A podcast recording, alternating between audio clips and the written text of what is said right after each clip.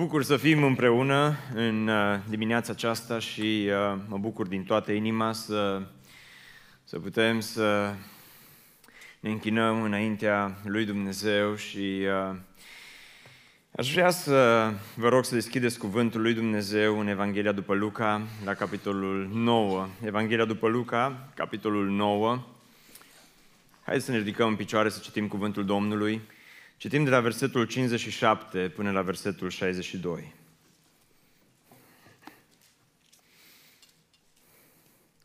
Pe când erau pe drum, un om i-a zis, Doamne, te voi urma oriunde vei merge. Iisus i-a răspuns, vulpile au vizuini și păsările cerului au cuiburi dar fiul omului n-are unde-și odihni capul. Altuia i-a zis, vino după mine. Doamne, i-a răspuns el, lasă-mă să mă duc întâi să îngrop pe tatăl meu, dar Isus i-a zis, lasă morții să-și îngroape morții și tu du-te de vestește împărăția lui Dumnezeu. Un altul i-a zis, Doamne, te voi urma, dar lasă-mă întâi să mă duc să-mi iau rămas bun de la ei mei. Iisus i-a răspuns, oricine pune mâna pe plug și se uită înapoi, nu este destoinic pentru împărăția lui Dumnezeu. Amin. Vă rog să ocupați locurile.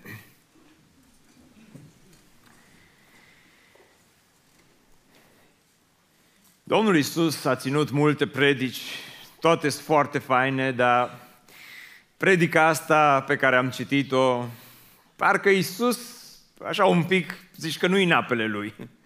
Adică modul în care vorbește și ceea ce spune pare, pare a fi uh, așa foarte uh, antiprogram. Să fie o, imaginează un, un program în care să fie o atmosferă din aia foarte tare, foarte faină. Totul să fie perfect. Totul să meargă brici, strună, și dintr-o dată să vină unul, pastorul, să strice atmosfera. Nu, cum ți-ar plăcea asta? Aș vrea ca Isus să nu fi spus asta. Aș vrea ca Isus să nu fi spus multe lucruri pe care le-a spus în textul acesta pe care l-am, l-am citit. Dar hai să le luăm pe rând și hai să încercăm să învățăm câteva lecții din, din ceea ce Isus ne spune aici. Uitați-vă încă, un, încă o dată în versetul 57. Spune că pe când erau pe drum, un om i-a zis, Doamne, te voi urma oriunde vei merge. Haideți să încercăm să predicăm împreună în dimineața aceasta și uh, simt nevoia să stau de vorbă cu voi.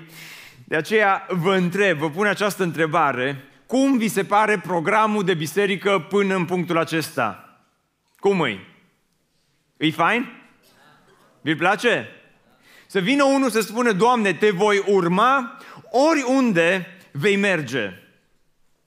Păi, păi dacă s-ar întâmpla asta aici la Biserica Speranța, să vină cineva în timpul programului să-mi șoptească la ureche, să spună, măi Cristi, vreau să-L urmez pe Hristos oriunde mă trimite în mod normal, la așa ceva, care ar fi răspunsul natural?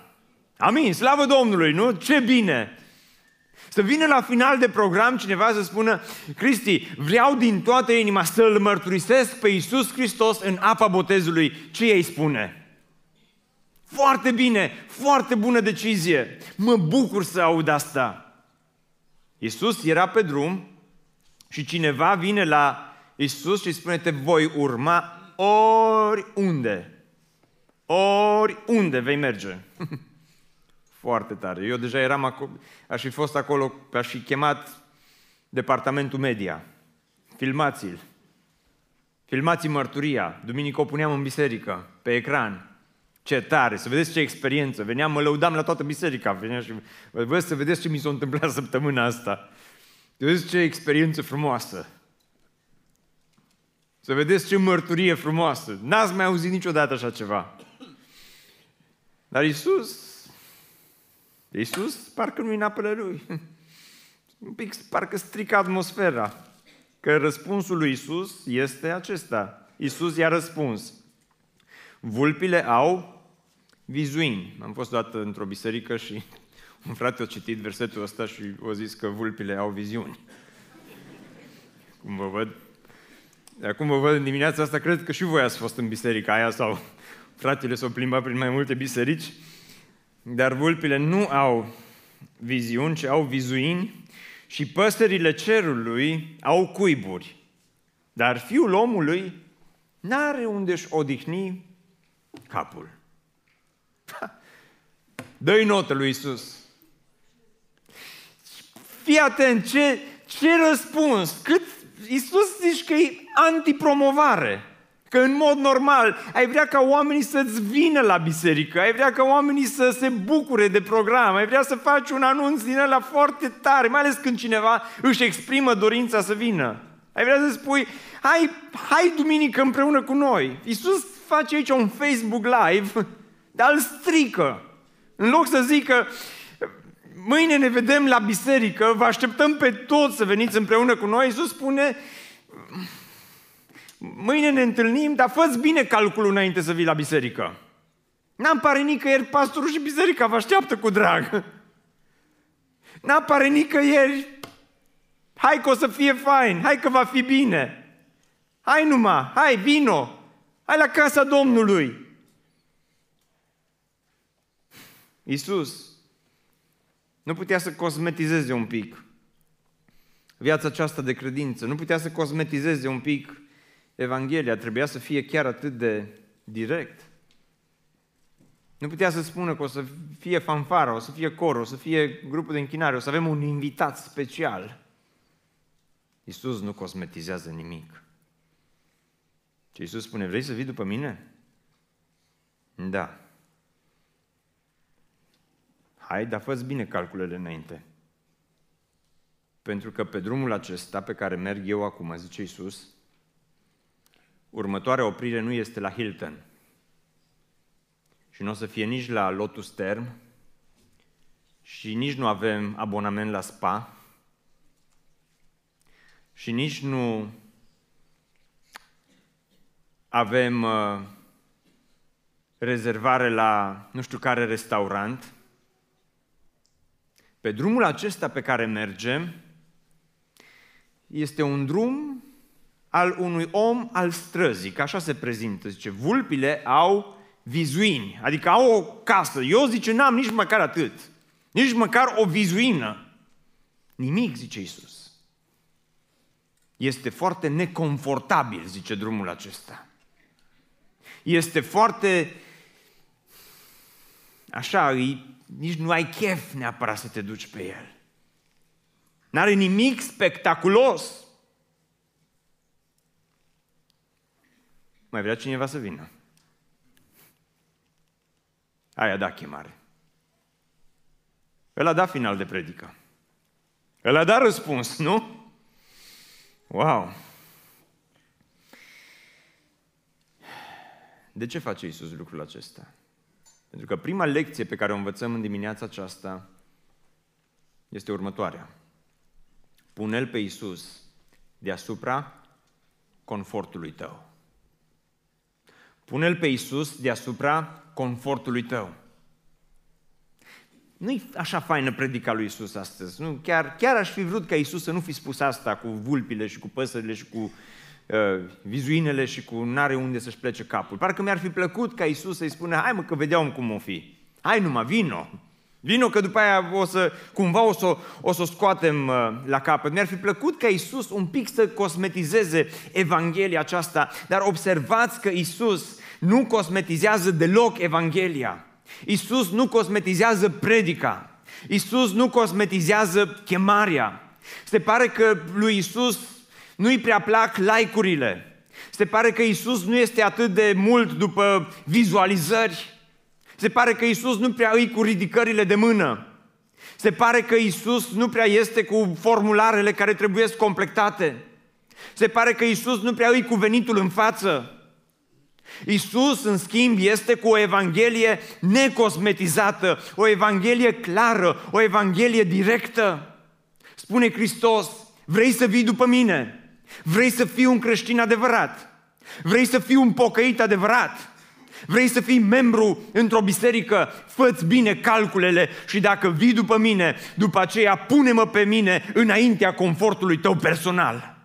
Mai întâi Isus și apoi confortul nostru. Amin. Cum vă place predica aceasta? Isus este atât de anti-promovare în textul acesta, parcă nici nu a fost la cursuri de leadership. Nimeni nu și l-ar dori ca și agent de vânzări. Că nu prea știe să-și vândă nici măcar propria Evanghelie. Nu prea știe să-și vândă nici măcar propriile lui programe de biserică. E ca și cum ai încerca să vinzi o mașină și îți vine clientul. Iisus avea un client aici. Și te întreabă, cum e mașina? E bună? Mere. Îi mă duce? Te duce. Mai bate câte ceva pe la mai troncă-ne, dar te duce. O să țină? O să vezi tu. I dat kilometrajul în spate? Probabil. A fost al lui bunicuța din Germania? A fost taxi.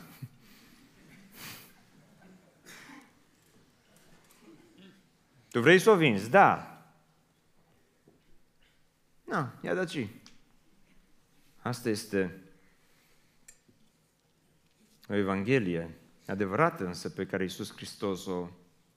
Iisus nu se joacă cu noi. Iisus nu se joacă de a promovare, Iisus nu se joacă de a Evanghelia. Iisus nu scrie regulile creștinismului cu scris din acela mic. Știi, când te duci să-ți faci un cont la bancă, îți dă toate, toți termenii aia pe care oricum nu-i citești, toate condițiile, și este scris foarte mare, toate beneficiile, dobândă, chestii, avantaje, o să poți să faci asta. Pe spate e scrisul la mic pe care și dacă ai vrea să-l citești, nu poți să-l citești pentru că este de necitit. Iisus nu scrie Evanghelia cu scris mic, Iisus scrie cu scris mare. Hei, vrei să vii după mine? Fă-ți bine calculele și apoi urmează-mă. Fă-ți bine calculele, spune Iisus. Așa îmi place de El, nu-i cerșetor. Iisus nu cerșește mâini ridicate. Iisus nu cerșește cum... Așa, așa m-am, m-am, m-am, m-am cercetat când am citit, că de multe ori așa vi-l prezentăm pe Iisus, cu Evanghelia asta cu muci și lacrimi să stăm, să plângem, să vină, să vină, vină, că nu vii. Dacă nu vii, mergi în iad, asta este. Asta e Evanghelia adevărată. Că dacă nu vii, o să te mănânce iadul. Vai, Cristi, dar de săptămâna viitoare nu ne mai trebuie să construim clădire, că nu o să mai fie... O să avem locuri suficiente aici la Casa Tineretului. Dar ce să vă spun în dimineața aceasta? Că Iisus ne cheamă la un creștinism confortabil, deși noi îl cosmetizăm de multe ori. Ești bolnav? Hai că Iisus te vindecă. Ești supărat? Vino la Iisus că îți dă fericire. Ești uh, sărac? Hai că Iisus Hristos te face bogat. Ești uh, singur? Vino că Iisus e al tău prieten bun din zorii tinereții. Și tot timpul le vindem la oameni o evanghelie de asta ieftină, că Iisus îți dă, Iisus îți face, Iisus, Iisus, Iisus are bagheta aia magică și oamenii vin și gustă și vezi că nu se întâmplă toate promisiunile astea false pe care noi le facem oamenilor.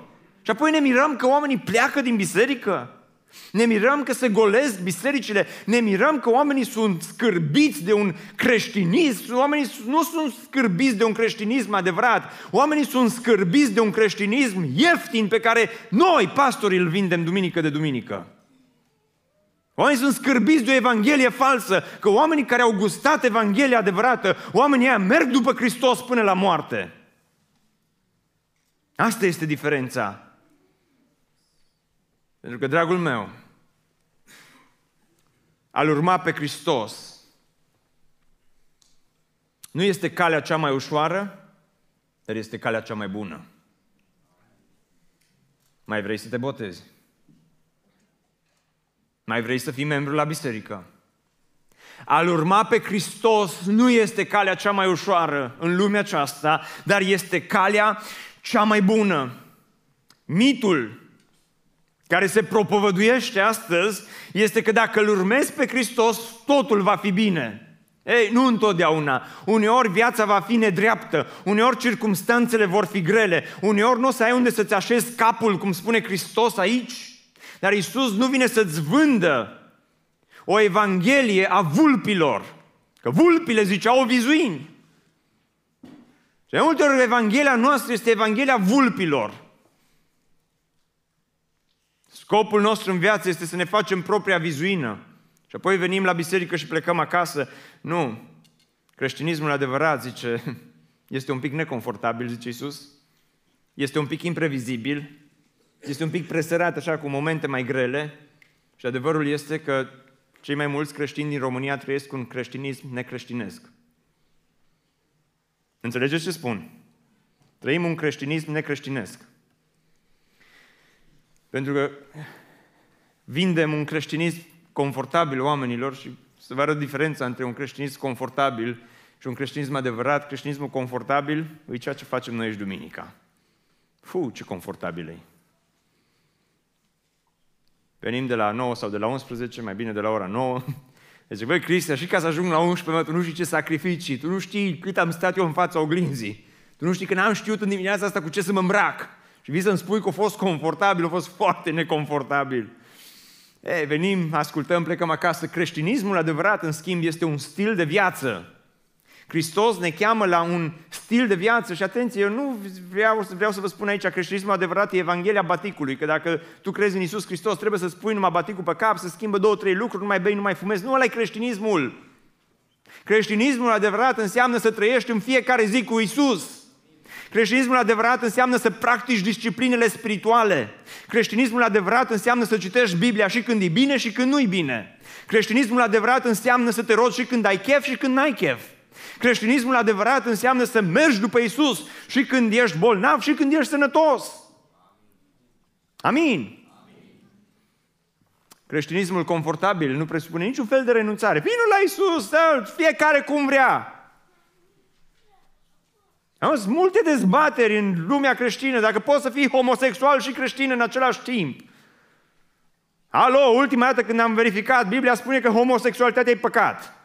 Nu știu ce am spus asta, mi-a venit așa în minte, dar ei, creștinismul adevărat este o luptă continuă cu propria noastră natură păcătoasă, cu propriile noastre porniri cu propriile noastre minciuni, cu propriile noastre uh, uh, păcate care sunt acolo în, în viața noastră. Creștinismul confortabil, creștinismul confortabil, din asta, nu, nu, stai liniștit, nu fă nimic.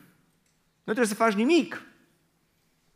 A, vii la biserică, ai bifat, te-ai dus, ești membru, te-ai botezat și ai plecat acasă. Creștinismul adevărat înseamnă să trăiești în fiecare zi pentru Isus Hristos. El este scopul vieții tale, El este ținta vieții tale, El este în centrul vieții tale.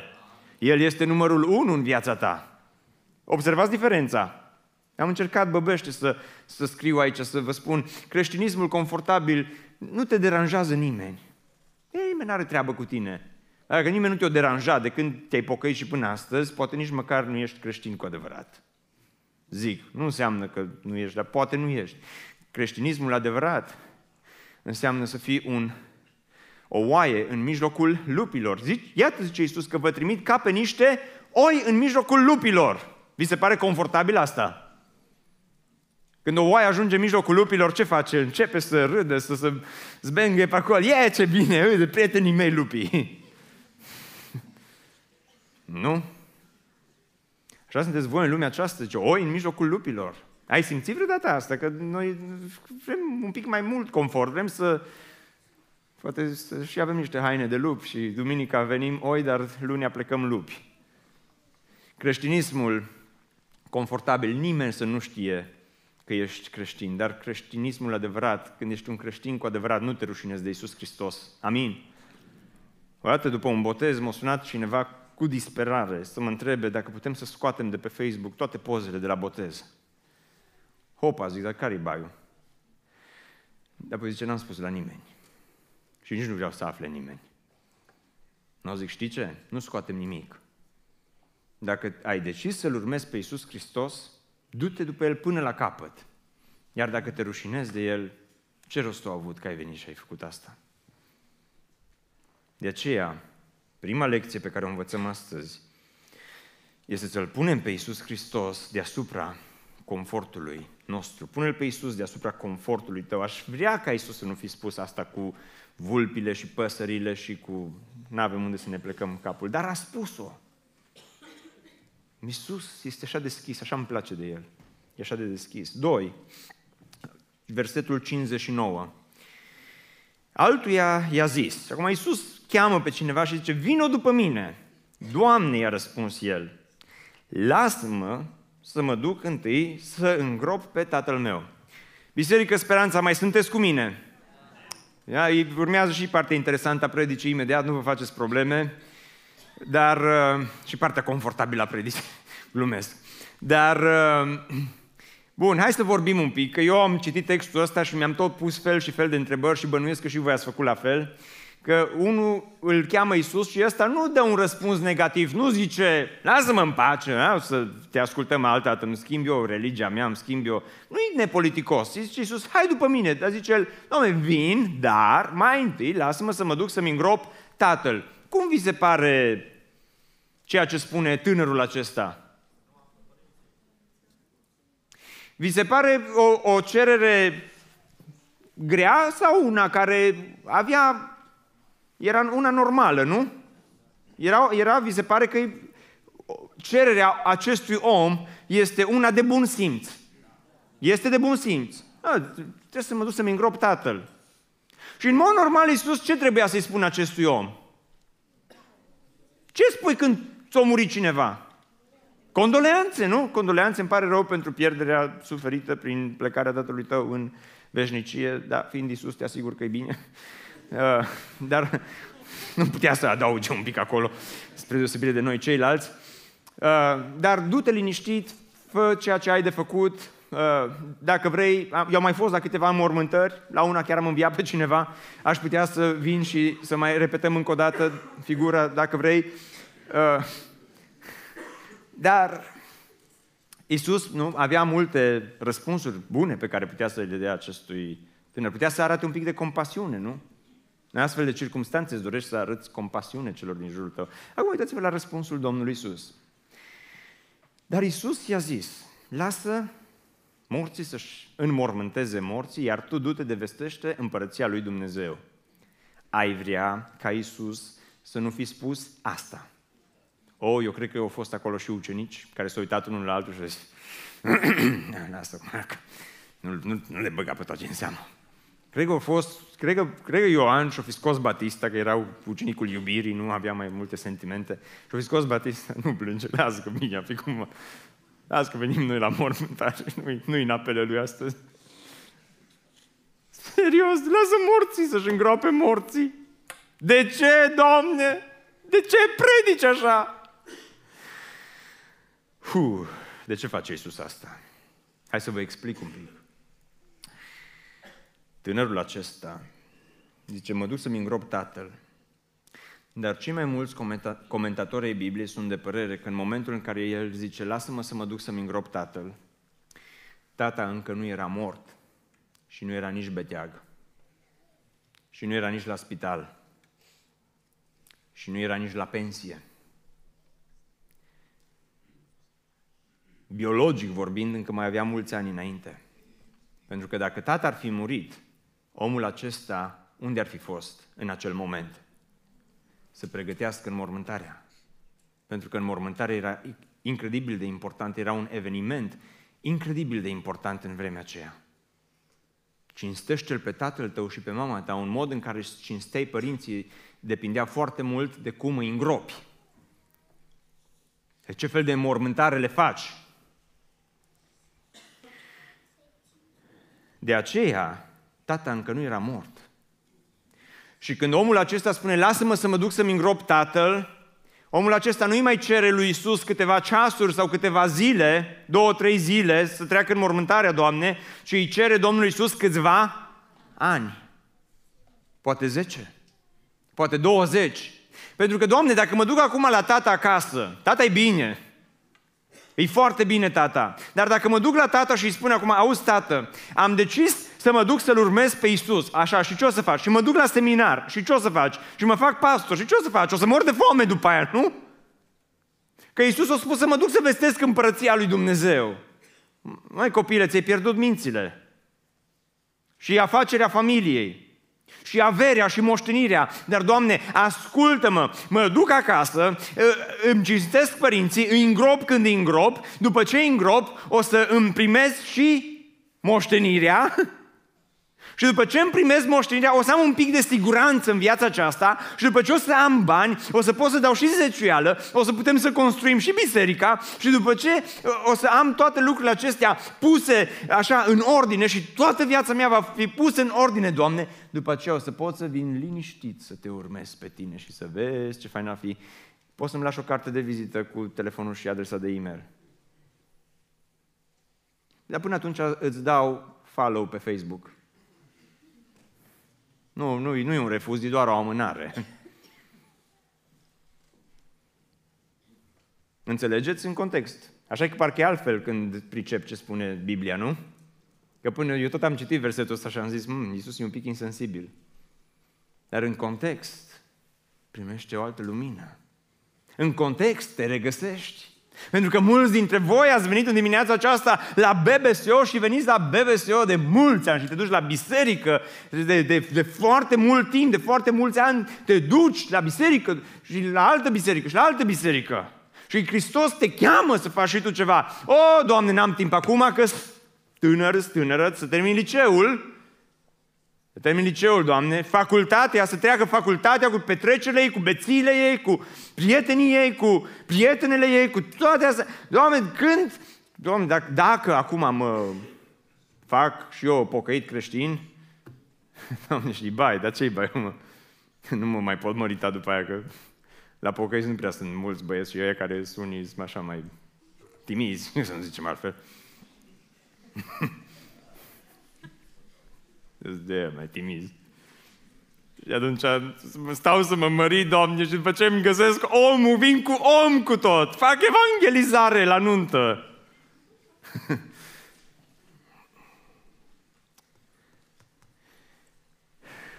Cât de mult l-ai amânat tu pe Dumnezeu ca să ai o anumită siguranță în viață? De aceea, a doua lecție care o învățăm de aici este să-L pui pe Iisus deasupra siguranței tale.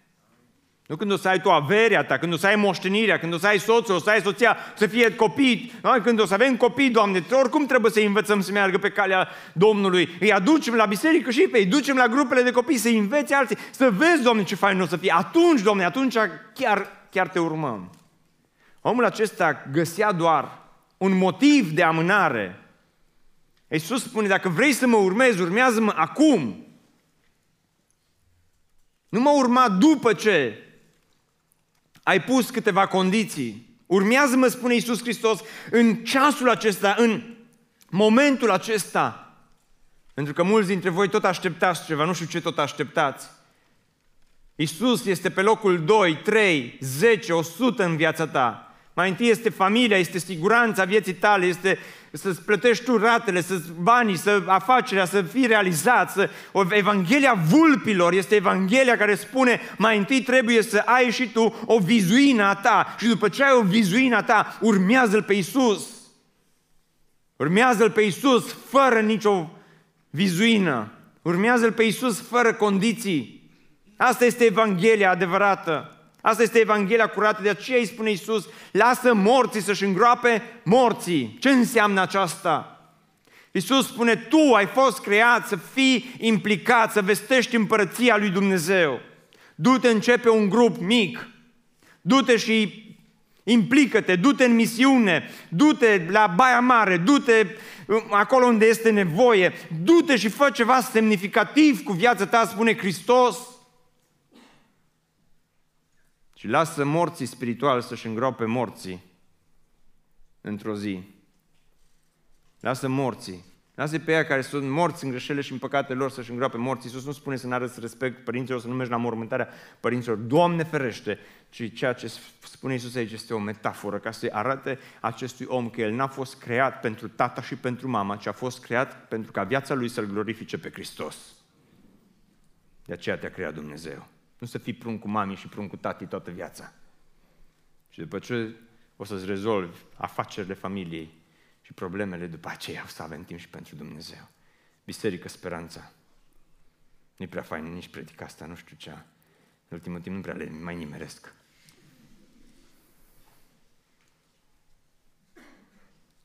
Nu prea le mai nimeresc. De asta e Evanghelia. Asta este cuvântul lui Dumnezeu. Lui Iisus nu prea-i plac reclamele. Iisus știe ce se găsește dincolo de reclamă. Nu-i cu teleshopping-ul. Nu-i nici cu reclamele astea care arată bine și nu-ți vinde nimic fals. Iisus spune, asta e Evanghelia. Asta este costul, acesta este costul uceniciei. Urmează-mă, doar dacă vrei, dacă nu, Ninfea e deschis și duminica, slavă Domnului. Și mai este încă unul care vine la Isus, hai să ne ocupăm puțin și de asta, că ăsta aproape că e cel mai interesant, zic eu. În versetul 61, un altul i-a zis, Doamne, te voi urma, dar lasă-mă întâi să mă duc să-mi iau rămas bun de la ai mei. Zice, vreau să vin și eu membru la tine la biserică, zice Domnul Isus. Deci vreau mai întâi numai să mă duc să îi anunț, nu să le cer părerea, observați, sunteți atenți cu mine la text. Zice, numai să mă duc să-mi iau rămas bun. Mua, mua, mă duc cu Isus. Du-te, pruncule. Cum vi se pare cererea acestui număr 3? Al treilea candidat la botez de aici. Cum vi se pare cererea lui? Dar nu-i rea, nu? Dacă venea la comitet, la noi, la BBSO, îi văd pe câțiva din comitet pe aici. Ceilalți au fost la primul program. Dar dacă venea la noi la comitet, îi mai puneam două, trei întrebări, familia cum îi, cum nu știu ce, și după aia ziceam, e ok, se poate, nu e nicio problemă. Eu nu vedeam nicio problemă cu asta, mai ales că avem un precedent în Biblie, când uh, Ilie, profetul Ilie, a văzut că se apropie de pensie. Vezi, mă, cred că mă pensionez la anul. Și zice, dar nu mă pot pensiona fără să las pe cineva în urma mea. Așa că l-a luat pe Elisei, l-a pregătit, a făcut training cu el și îl cheamă, zice, vrei să vii să fii următorul profet în Israel? Hmm, sună bine, dar lasă-mă, zice, mai întâi să mă duc, exact ca și ăsta, să-mi iau rămas bun de la ei mei. Și ce face Ilie? Îl lasă sau nu? Ba da, lasă. Și du-te. Și ăsta se duce, două petreceri acolo, avea niște pluguri, le arde, le pune pe foc, face niște mititei, Ei, de aici încolo nu mă mai vedeți pe câmp, dar o să fiu cu Ilie. Și pare că nu e nicio problemă, pare că totul este bine. Și atunci de ce Iisus, vreți să sunteți curioși, uitați-vă ce a zis Iisus. Iisus i-a răspuns, oricine pune mâna pe plug și se uită înapoi, nu este destoinic pentru împărăția lui Dumnezeu. Ai vrea ca Iisus să nu fi spus asta? Și eu aș vrea ca Iisus să nu fi spus asta, să fie un pic mai îngăduitor. Cred că Petru iar o dat coate. Hai să plecăm mai repede de aici. Nu mai, nu mai lăsați pe nimeni să vină astăzi la comitet, că îi bai cu îi bai cu Isus. Vai, Doamne, dar suntem prea mulți în biserică, ți se pare că vor veni prea mulți, că și așa vin oamenii greu la mântuire. De ce îi trimiți pe toți care vin, îi trimiți de aici? Ce creștinism e ăsta? Ce evanghelie e asta? Ești anti-oameni, Doamne, ești anti-evanghelie, ești anti-creșterea bisericii, ești anti-mega-biserică. Ce-i baiul? Nu puteai fi mai îngăduitor. De ce este Isus anti? Candidați la membership, la membralitate, am vrut să zic.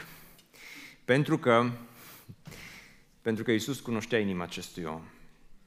Pentru că Isus, dragilor, știa că omul acesta o să meargă acasă și o să spună la mama și la tata, am fost azi la biserică. Și cum a fost? Mi-a plăcut. A fost fain, mi-a plăcut predica. Mi-au plăcut și cântările. Mi-a plăcut, mi-a plăcut cuvântul, Biblia. Și Dumnezeu mi-a vorbit. Și vreau să-L urmez pe Isus. Și Isus a știut că tata și mama probabil că se vor uita la pruncul ăsta și o să-i spună, ești prea tânăr. Dar de unde știi, Cristi? Că am văzut asta la BBSO de atâtea ori. Copii, tineri care au venit, 12, 13, 14, 15, 16, 17, 18, 20 plus, care s-au dus la mama și la tata și au zis, vreau să-L urmez pe Hristos. Și la 20 ceva de ani, mama și tata s-au uitat la el și au zis, ești prea tânăr. Și știți când ori mai venit înapoi? La Sfântul așteaptă. Niciodată. Niciodată. Și Isus a știut că dacă omul acesta pleacă acasă, nu se mai întoarce niciodată înapoi. De aceea, îi spune, oricine pune mâna pe plug și se uită înapoi, nu este destoinic pentru împărăția lui Dumnezeu. G.C. Ryle spunea următorul lucru, cei care se uită înapoi vor să și meargă înapoi. Dacă te uiți înapoi, de cele mai multe ori vrei să te și duci înapoi, că de aia te uiți de cele mai multe ori. Nu este doar așa o privire din aceasta uh, ca să verifici dacă totul e în regulă, ci, ci este o privire în care te uiți și privirea îți rămâne îndreptată înspre înapoi. Pentru că avem cazuri în Biblie. Când Dumnezeu a nimicit Sodoma, l-a scos pe Lot și pe nevastă sa, Lotoaia, cum o fi chemat-o, nu știu, i-a scos din Sodoma și au zis, fugiți de acolo, dar să nu vă uitați înapoi. Dar doamna Lot, eu nu știu cum să o numesc, nu știu. Do- doamna, doamna Lot, când a ieșit, a zis, tu l-ai, Doamne, casa mea, oare, oare mai rămâne, oare nu o colește? Dacă, dacă Dumnezeu a văzut că noi am fost buni și dă cu focul pe lângă, numai la vecini, la noi nu. Și hai să mă uit repede înapoi. Și uitați-vă la versetul următor, spune soția lui Lot, pe care o chema, spuneți voi, Lotoaia, care se afla în spatele lui, s-a uitat unde? Înapoi, doamna Lot s-a uitat înapoi și s-a prefăcut într-un stâlp de sare. Nu este un final foarte frumos. Pentru că întotdeauna când te uiți înapoi, se poate întâmpla ceva rău, nu ceva bun. Dar avem un exemplu poate și mai elocvent pentru predica noastră, că poate ziceți, bă, că asta cu stâlpul de sare nimeni nu... Pe nevastă mea, pe omul meu, pe niciodată, nu-i, nu-i relevant pentru noi asta. Dar avem un exemplu și mai relevant, în numărul 11 cu 6. Israeliții au fost robi în Egipt 400 de ani. Bătăi, muncă forțată, lagări de concentrare, tot ce vreți voi. Și Dumnezeu i-a scos într-o zi de acolo. Și i-a dus în pustie. Și acolo le-a dat meniu zilei. Dimineața le-a dat mană, nu știu, le-a dat după aia, le-a zis, mă, am parcă un pic de carne ar fi bună și pentru noi și le-a dat prepelițe. Ăștia s-au săturat de meniu zilei, tot meniu zilei, tot meniu zilei. Și într-o zi ori sta de vorbă unul cu celălalt și au zis, ne aducem aminte de peștele pe care îl mâncam, cum? Fără plată în Egipt. Primeam bătaie, dar primeam și pește. Hai, și ni-l dădea gratis. Cei care au citit Vechiul Testament în pustiu, când Dumnezeu le trimitea mană, venea după aia îngerul Chelner cu, cu chitanța, cu factura. Uite, aici ai factura pentru mana care ai consumat-o dimineață, plus băutură, plus și că eu am fost un înger de treabă, să nu i să-mi lași și mie în bacșiș. Să lași un pic de bacșiș lui Dumnezeu, că ți-o da mană. Pentru prepelițe, Că era carne, era mai consistent. O zis Dumnezeu, o să vă dau prepelițe, dar o să vă coste 10 lei meniu. Hai facem să fie bine pentru toți. Le-o dat Dumnezeu factură, chitanță pentru mâncarea care le-o dat-o. Dar așa ori vorbi despre Dumnezeu. De parcă Dumnezeu ar fi fost restaurantul cu plată, era scump, era cine știe cât de scump. Mm. Și uh, zice, ne aducem aminte de asta, de castraveți. Mmm, ce-aș mânca un castravete? Uh, nu știu câți dintre voi aveți pofte din asta de castraveți, brocoli, morcovi. Mm. Dar e și mai fain. De pepeni, de praz. Mm, mm, mm, mm, ce bun e. De ceapă. și de usturoi.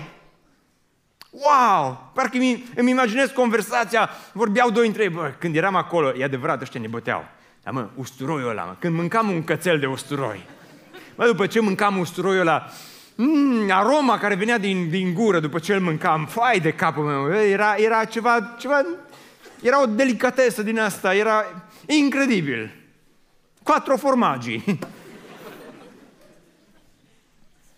Da, celălalt usturoiul ca usturoiul, dar măi, când mâncam ceapă. Bă, ceapa aia din Egipt, mă, bă, ceapa aia, mă, ceapa aia. Ăștia aveau niște nostalgii culinare foarte ciudate.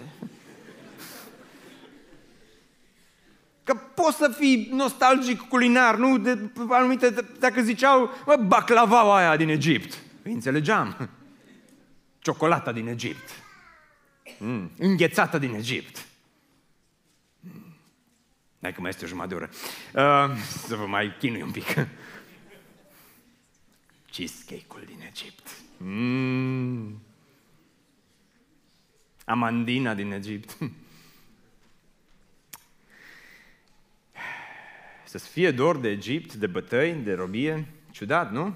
Cum, ce repede se uită oamenii înapoi, nu? Am o întrebare pentru tine astăzi. La ce te uiți în urmă? De ce ți este dor? După ce tânjești? Care sunt acele lucruri din viața ta care, după care te uiți, te uiți înapoi la te-ai hotărât să-L urmezi pe Isus, așa cum am cântat de aici, aici de nenumărate ori și ai spus și înapoi eu nu voi, da, înainte crucea, în urmă lumea și înapoi eu nu voi, da, dar au trecut o săptămână, două, un an, doi, trei și ai început să te uiți înapoi. Mm, mă, prietenia care am avut nu au fost chiar așa de răi. Escapadele alea pe care le-am avut n-au fost chiar așa de rele, nu? Uh, păcănelele alea, mai făceam și niște bani și dădeam 10 ore la biserică. Uh, anii ăia de facultate, la ficat nu i-a plăcut. Că aproape că am făcut ciroz de la ta băutură și plămânii s-au intoxicat de droguri și de fum și de toate celelalte, dar bă, parcă totuși nu a fost chiar așa de De ce ți este dor în dimineața aceasta? Pentru că aici e cea mai mare problemă. Sunt oameni care duminică, duminică veniți aici, dar privirea voastră este întotdeauna peste umăr, undeva în spate. Și Isus spune, cine pune mâna pe plug și se uită, înapoi. Acum, nu știu câți dintre voi sunteți familiari cu plugul, dar imediat termin predica.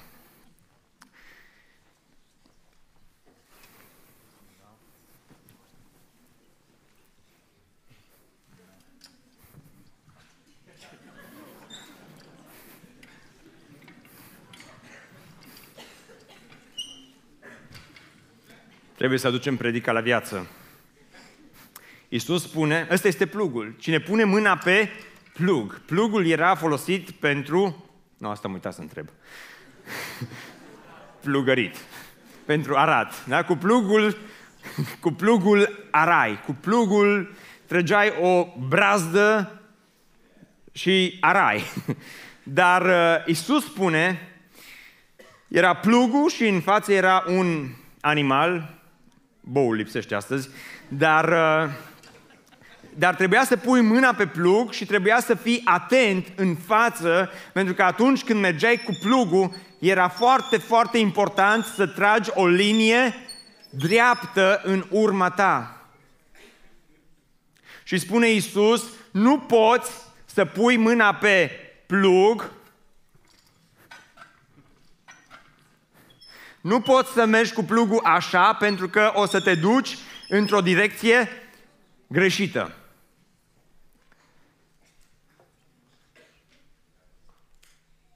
O să te duci într-o direcție greșită.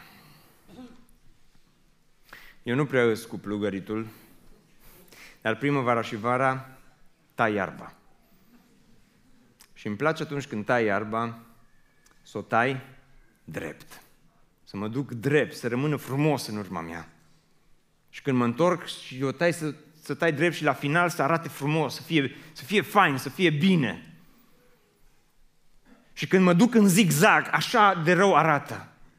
Dar mai, mai important, zice Isus, decât să, să, să greșești iarba sau să greșești brazda, este să pui mâna pe plug, zice Isus, și să îți greșești viața. Pentru că spune Iisus, viața ta trebuie să fie o linie dreaptă.